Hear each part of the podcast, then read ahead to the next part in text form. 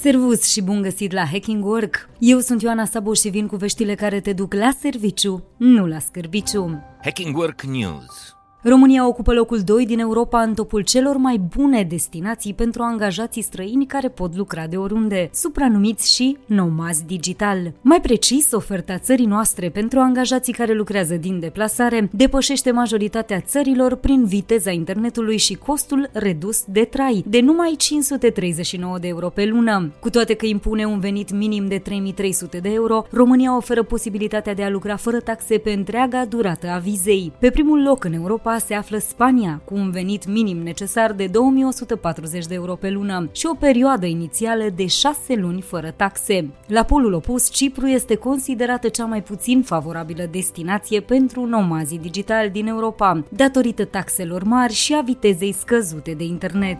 Știrile Hacking Work România ar putea înregistra cea mai impresionantă creștere economică din Europa până în 2028, estimată la peste 3% potrivit unei analize realizate de prestigioasa publicație The Economist. Într-un context european marcat de disparități economice, România, alături de Ungaria, se remarcă prin dinamismul economic în cadrul Uniunii Europene. Polonia, care a fost liderul creșterii economice între 2009 și 2018, își va continua ascensiunea, dar la un ritm ușor moderat. Pe de altă parte, sudul Europei, mai vulnerabil la crize economice și afectat de pandemie, încearcă să-și regăsească încă echilibrul. În acest peisaj complex, schimbările climatice și incertitudinile geopolitice sunt așteptate să modeleze noi tendințe economice începând cu 2024, marcând astfel o nouă eră în economia europeană. Hacking Work News Roboții pot citi acum cât ești de fericit la muncă după cum stai pe scaun. Mai precis, tehnologia Emotion Artificial Intelligence